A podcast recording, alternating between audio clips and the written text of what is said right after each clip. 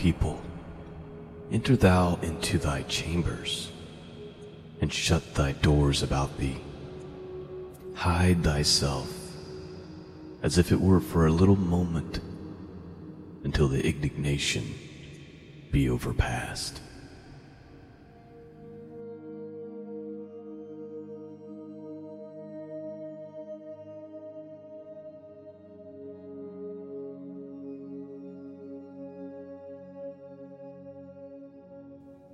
Greetings, friends. Welcome back to the broadcast. I'm Sean, your host. Website can be found at www.scriptureandprophecy.com. Well, friends, strange times we are living in. I wanted to just take a few minutes, create a very short podcast, and just encourage you a little bit in the faith. We're going to do that by actually looking at scriptures, not just the opinions of men. And uh, I want to first start by just acknowledging that I I see how and I understand how stressful and bleak the times appear to be right now as we look at the entire world shutting down. Um, most of the United States is completely shut down, with the exceptions of the necessities, groceries, gas. Things are getting strange, and the headlines are getting more and more uh, depressing every day, right? I just want to remind you that God is the one who is in control. You know, I like that verse from Isaiah it's been one of my favorites uh, related to end times um, since I started this project many, many years ago. And it's from the it's from Isaiah chapter 26, and it's verses 20 through 21. It says, Come, my people, enter into thy chambers and shut the doors about thee, hide thyself as if it were for a little moment. Just a li- just a little moment until the indignation be overpassed, which means the wrath. Says, For behold, the Lord cometh out of his place to punish the inhabitants of the earth for their iniquity. The earth also shall disclose her blood, and shall no more cover her slain. Right now, it's, you know, and this hasn't even been going on for very long. What, the lockdown's been a week or two, not even two weeks yet in the United States of America, but it feels, feels like a really long time, doesn't it? We need to remember that this will pass. This will not last forever. Now, I know uh, that I understand that it seems like there's all these wicked, evil agendas behind all of this, right? And there might be, you know, wicked men, wicked powers, the devil and his minions always plotting evil. Never let a crisis go to waste. And yes, I'm sure they have some very terrible plans for all of us, right?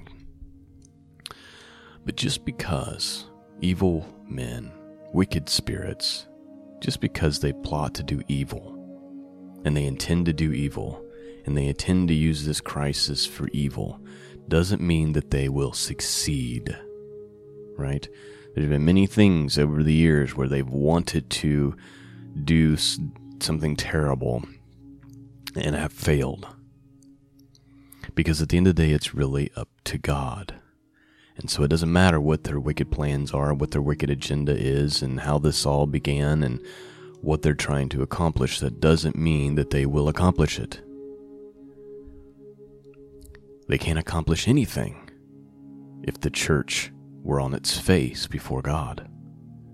And we're going to revisit that again. We're going to go look at Second Chronicles again before I wrap up. I want to remind us what Psalm says. Um, Psalm, uh, well, let's start with Psalm 37 25. Because we need to remember not to be afraid, not to be scared. God is going to take care of his own. Do not lose heart. Do not lose faith. David says in Psalm 37:25, I have been young and I have been old, yet I have not seen the righteous forsaken, nor his seed begging bread. That's a powerful, powerful verse. You know, I mentioned Monday that sometimes God will use these situations to kind of strip the world away from his people. To get people to get on their face and pray and repent. And this could be a great time of a great and magnificent harvest of souls. This could be a time of great revival as the walls are closing in around the entire world. And people are having to take a look in the mirror and take inventory of their lives. First Peter, he tells us this in chapter 4 Beloved, think it not strange concerning the fiery trial which is to try you as if though some strange thing has happened to you. He's saying, Don't be surprised by this, but rejoice. He says in verse 13, As much as you are partakers of Christ's suffering, that when his glory shall be revealed, you may be glad also with exceeding joy. If you be reproached for the name of Christ, happy are ye, for the Spirit and the glory of God rested upon you. On their part he is evil spoken of, but on your part he is glorified. Don't think it's strange when these things happen. These trials are meant to test. But God's people are not to live in fear. Isaiah says, Hide just for a little moment. Just go into your chamber and hide for a little moment until it overpasses. And it will pass, my friends. Or Christ may appear in the sky. This is be a great opportunity to reconnect with people in your own household, with your children, with your parents, or with your spouse. This would be a great opportunity to peel the world off of you and really get into the Word and focus on God. Do not be afraid. Yes, things look bleak. Yes, they have evil plans planned. Of course they do. They always do. This is nothing new. But God will take what is meant for evil and turn it for good. All things work together for the good of those who love Him. Amen. You know, it's times like this that show you what you really believe. They really kind of shows who you really are in these kind of circumstances. When things are hard, when things are bleak, are you a person of faith and of hope? Or are you a person of fear and despair? Do you think of others in these times of crisis, or do you think of only yourself? These situations are like a mirror that you can't get away from because it just really reveals what's in your heart. I will admit, when this first started happening, I was really, really uneasy. But after Monday, I fasted and prayed, and I just felt the peace of God upon me. And I've just been at peace, believing and hoping that this will pass. If, if God's people will actually repent if God's people actually get on their faces. And so you seeing all you're seeing all these headlines, right, that are that are trying to guess how long this is going to take. Some say 18 months, right? You've seen those scary headlines. Could be 18 months. All these scientists have their little graphs of oh, it's going to peak here and then it'll go down for a while and then it might peak again in the fall and let me just tell you, man's wisdom is worthless. God is the one who will determine when this ends. And I believe that determination and how long this goes on is uh, all depends on how long it takes the church to be humbled. How long it takes for God's people to admit their sins, to get on their face and repent before God. Not the world, God's people. Let's go to Second Chronicles. And here's the thing we always read verse 14, but we never read the verse before that, verse 13, which really speaks loudly to the situation that we're in. So let's go to Second Chronicles chapter 7, verse 13 and 14, not just 14. Here's what he says God says, If I shut up heaven that there be no rain, or I command the locust to devour the land. By the way, remember all the locust stories we've been covering since January? It's completely destroyed the food supply in some areas in Africa. It's started to move its way into Asia. That's still happening, by the way. Um, I don't have the headline pulled up for me, but it looks like the last headline I saw was that the locust were still going strong and moving into the Middle East. Um, I'll see if I have it real quick for you. See if I can pull it up uh, fairly quickly. But yeah, that that's uh we've kind of forgotten about that issue. It says plague of locusts set to descend upon the Middle East in time for Passover. So that thing that is still happening. So God says if if I shut up to heaven and there be no rain, or if I command the locusts to devour the land, or if I send pestilence among my people. By the way, pestilence, that's talking about a pandemic. That's talking about what we're dealing with right now. A plague.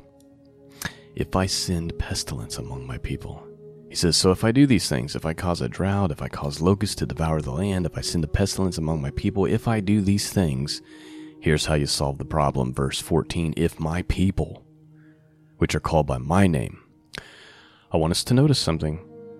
He didn't say if the heathen, if the non believer, if the sinners, or insert whatever group you want to insert.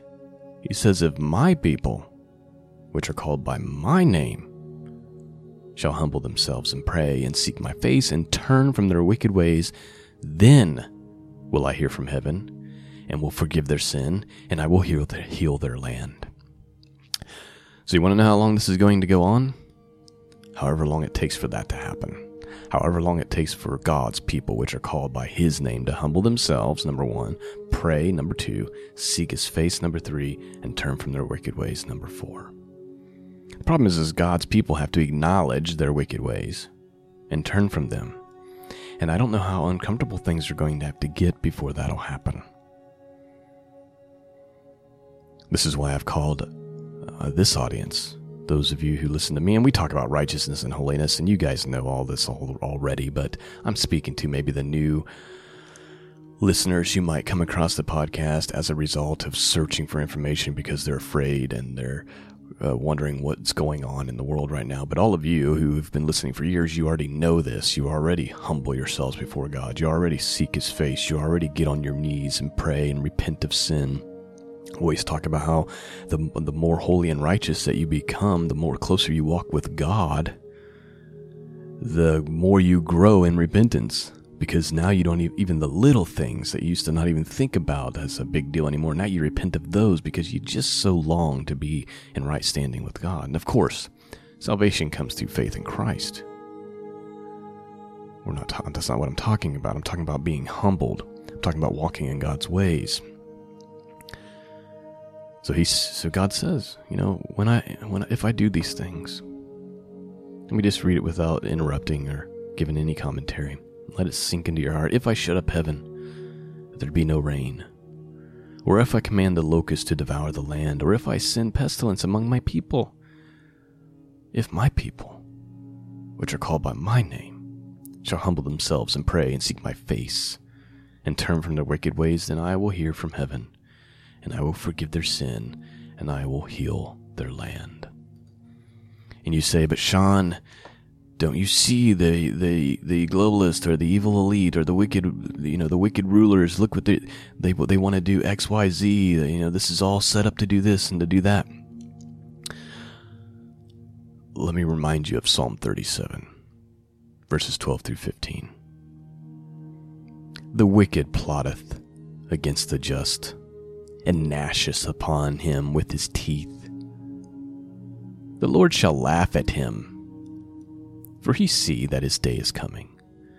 The wicked have drawn out the sword and have bent their bow to cast down to the poor and the needy, and to slay such as be of an upright conversation.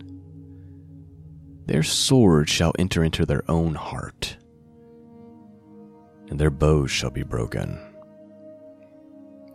Yes, they are pl- they they've got wicked plans. This is their dream come true. They've got their swords drawn and their bows pointed down at the poor and the needy and the upright. But God is laughing because He sees that their day is coming, and that sword that they have drawn, those bows that they have drawn back,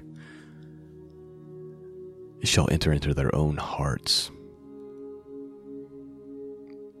If God's people will just repent of their sins and get on their faces and weeping and mourning and crying out to God, God can bring this to an end quickly.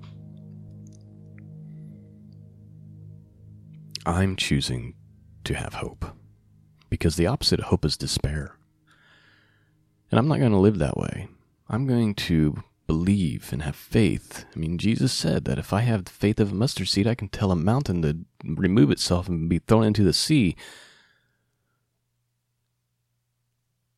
What can tens of thousands of people do who have faith of a mustard seed, or even a hundred people? I wonder how many of you have been on your faces and praying and weeping and crying out to God since the podcast on Monday because I called for a thousand people, a thousand listeners. I hope that you have done that. Be encouraged, friends. Yes, this is this is going to be hard. It's going to be uncomfortable. But it doesn't have to be what all these scary headlines are telling us it's going to be. That's really up to the church, I believe. Or maybe Messiah is his appearing. Maybe his appearing will will be. I have an interesting. I'm. I can't. I'm not going to share it today, but I have an interest, interesting question or thought about Passover this year. Just with everything going on, and I'm just thinking about Passover, and so I'm going to do a video soon and we'll talk about Passover and what that could mean. Uh, but I need to think about how I want to present that because I want to present it with caution, not make predictions or anything, but just to say, hey, this is interesting.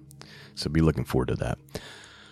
I want to end by just letting you know that the book that I've been working on for six months um, is available now in the Amazon store. Right now, as I record this, it's only available on the Kindle edition, so the ebook edition which you can get on your cell phone or if you have a Kindle or a tablet or just about anything like that.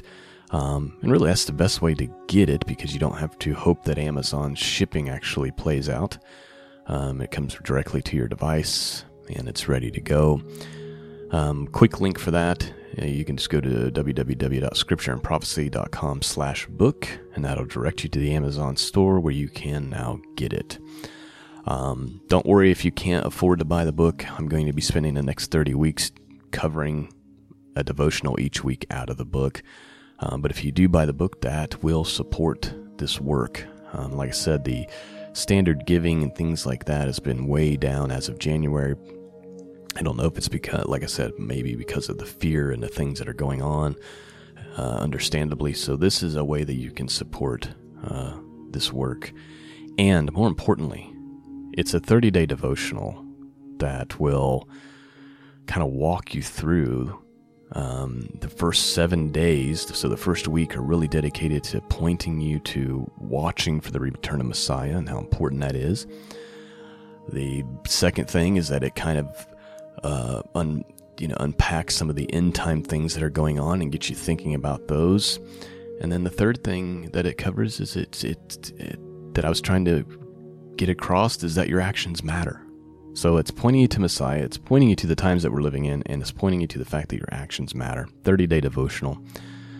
Uh, I've been working on it for six months, and so I pray in the powerful name of Jesus that it's a blessing to those who would actually read it.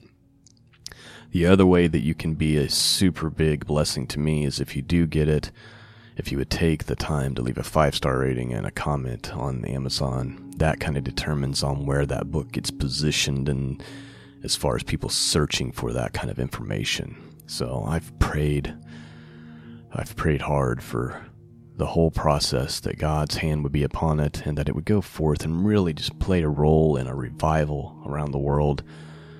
People need to understand the times we're living in. People need to understand they need to be watching for Jesus and that their actions matter and that they need to be walking with Him. And I'm hoping because of the times that we're currently in right now, that people will be more willing to take that seriously, right? Right now, I think the harvest is plentiful. You know, Jesus talks about that. The problem is not the harvest. The problem is we don't have very many laborers, right? Very many people willing to go do the harvest. Right now, people are scared. Rightfully so. This is unprecedented. The whole world being locked down, much less just one country. And not to mention what's going on socially and economically as a result. But because of that, people are going to be more willing to hear the good news that there's salvation found in Jesus and the Son of God who came and died for our sins, and that whosoever shall believe upon him will be saved, and that you can trust him and that he will give you a peace that surpasses all understanding. They need to see the Christians and say, Why aren't the Christians panicked? Why aren't they freaking out right now? Can't they see that there's no eggs and no meat and no toilet paper at the store? Can't they see that they're not allowed to leave their house? Why are they okay? we need to be ready to answer that question. It's because our hope is not in this world. We know that these kind of things are going to happen. We know that these birth pains are going to happen. We're waiting for the Savior in the kingdom of God. That's all I'm going to talk this morning. I hope that you've been blessed. I hope that you've been encouraged. Remember, I know they're plotting evil, but God is laughing. The swords and the bows that they have drawn, pointed at us, it's going to turn on themselves. Faith and crying out to God is the answer to this problem. There's no political solution here, friends. The government can't save us. The medical system can't save us, only God.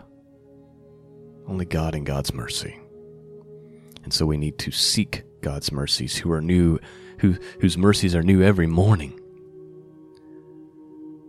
Make praying and communing with God your new job, as most of us are going to eventually be sent home.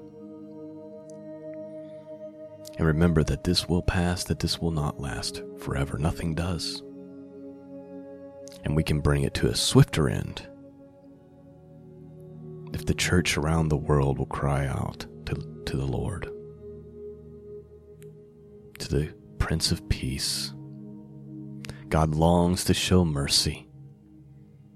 He just needs his people to cry out. Be blessed. Peace and grace be with all of you. Till next time, God bless.